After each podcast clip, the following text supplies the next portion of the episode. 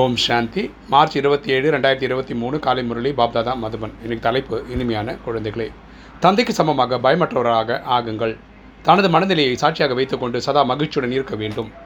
நினைவில் இருப்பதன் மூலம் மட்டுமே கடைசி நிலை நல்ல நிலையாக இருக்கும். அப்பா சொல்கிறார் இனிமையான குழந்தைகளே தந்தைக்கு சமமாக நம்ம பயமற்றவர்களாக இருக்கணும். நமது மனநிலையை வந்து எப்போவுமே சந்தோஷமாக வச்சுக்கணும். பரமாத்மா நினைவில் இருக்கிறதுனால தான் நம்ம கடைசி நிலை நல்ல நிலையாக இருக்கும். இன்றைக்கி கேள்வி அதிர்ஷ்டசாலி குழந்தைகள் சதா புத்துணர்வுடன் மற்றும் மகிழ்ச்சியாக இருப்பதற்கான எந்த த விதியை கடைபிடிப்பார்?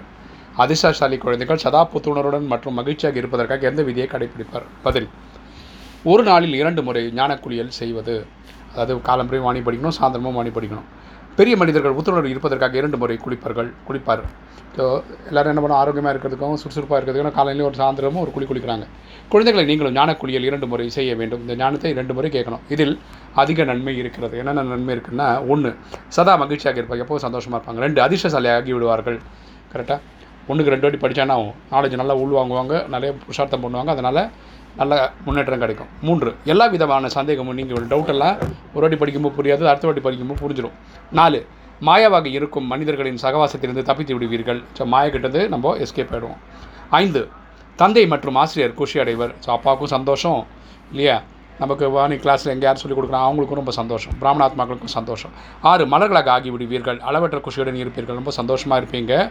அளவற்ற சந்தோஷத்துலேயும் குஷியிலையும் இருப்பீங்க. இன்றைக்கி தாரணி. ஃபஸ்ட்டு பாயிண்ட்டு எல்லையற்ற தந்தையிடமிருந்து அளவற்ற செல்வம் கிடைவதற்காக இரண்டு முறை ஞானக்குழியல் செய்ய வேண்டும். எல்லையற்ற தந்தையிடமிருந்து அளவற்ற செல்வம் கிடைக்கிறதுக்காக ஒன்றுக்கு ரெண்டு வாட்டி வாணி படிக்கணும். அவசிய படிப்பை தொடர்ந்து படிக்க வேண்டும். நம்ம சரீரம் விடுற வரைக்கும் இந்த படிப்பை படித்து தான் ஆகணும். ரெண்டு முழுமையான உண்மையான தூய்மை பிராமணனாக ஆக வேண்டும். தந்தைக்கு உதவியாளர்களாக ஆக வேண்டும். தீய விருப்பம் உங்களுடையவர்களின் சகவாசம் ஒருபோதும் மாட்டிக்கொள்ளக்கூடாது நம்ம முழுமையில் முழுமையான உண்மையான தூய்மையான பிராமணனாக ஆகணும். தந்தைக்கு ரைட் ஹேண்ட் ஆகணும் சேவையில். தீய விருப்பங்களிலிருந்து சகவாசிந்து ஒருபோது மாட்டிக்க கொடுக்கக்கூடாது நம்ம வந்து கெட்ட சகவாசம் இருக்கக்கூடிய நண்பர்கள்கிட்ட சேரக்கூடாது. வரதானம் உடல் மனம் மற்றும் உள்ளத்தின் சுத்தத்தன்மையின் மூலம் தலைவனை திருப்தி செய்யக்கூடிய உண்மையான அன்னப்பறவை ஆகுக. உடல் மனம் மற்றும் உள்ளத்தின் சுத்தத்தன்மையின் மூலம் தலைவனை திருப்தி செய்யக்கூடிய உண்மையான அன்னப்பறவை ஆகுக. விளக்கம் பார்க்கலாம். சுத்தத்தன்மை என்றால் மனம் மற்றும் வார்த்தை சொல் செயல் மற்றும் சம்பந்தம் அனைத்திலும் தூய்மையாக இருப்பதாகும். ஸோ எண்ணம் சொல் செயல் மூலமாக நம்ம தூய்மையாக இருக்கணும். தூய்மையின் அடையாளம் வெள்ளை நிறம் கா காட்டப்படுகிறது. ஸோ வயிற்று துணி எது காட்டுதுன்னா தூய்மையை காட்டுது. அன்னப்பறவைகளாகி நீங்களும் கூட வெண்மை ஆடை தரித்தவர் நம்மளும் ஒயிட் ட்ரெஸ் போடுறோம். தெளிவான மனம் உடையவர்கள் நம்ம கிளியராக இருக்கும் தாட்டில் அதாவது தூய்மையின் சுரூபமாக உள்ளீர்கள். உடல் மனம் மற்றும் உள்ளத்தில் சதா கரையற்றவர் அதாவது சுத்தத்தன்மையுடையவர்களாக இருக்கின்றீர்கள். நம்ம எண்ணத்திலையும் சொல்லிலையும் செயலையும் தூய்மையாக இருக்கும். தெளிவான மனம் மற்றும் தூய்மையான உள்ளத்தில் தான் தலைவன் திருப்தியாக இருக்கின்றார் பரமாத்மா. நம்ம மேலே தூய்மையாக திருப்தியாக இருக்கிறது எப்படின்னா நம்ம தெளிவான தூய்மையான எண்ணத்தோடு இருக்கும்போது தான். அவர்களுடைய அனைத்து விருப்பங்களையும் அதாவது ஆசைகளையும் நிறைவேறுகிறது நல்ல எண்ணங்களை வைக்கிறதுனா அவங்களோட எல்லா ஆசைகளும் தீர்வேறுது. அன்னப்பறவையின் அடையாளம் சுத்தத்தன்மையாகும். அன்னப்பறவையின் அடையாளமே தூய்மை தான்.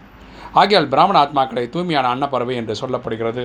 சரியா? அதனால தான் பிராமண ஆத்மாக்களை தூய்மையான அன்னப்பறவைன்னு சொல்கிறாங்க ஸ்லோகன் யார் இந்த நேரத்தில் சகித்துக் கொள்கிறார்களோ அவர்கள் தான் பேரரசர் ஆகிறார்கள். யார் இந்த நேரத்தில் சகித்துக் கொள்கிறார்களோ அவர்களை தான் பேரரசர் என்று சொல்கிறார்கள். சரி சரி இந்த நேரத்தில் நீங்கள் எல்லாத்தையும் சகித்துக்கணும். இந்த வரக்கூடிய துக்கங்களை கஷ்டங்களை எல்லாத்தையும் தக்குத்திக்கணும் அவங்க தான் சத்தியகத்தில் ராஜாவாக வர முடியும். ஓம் சாந்தி.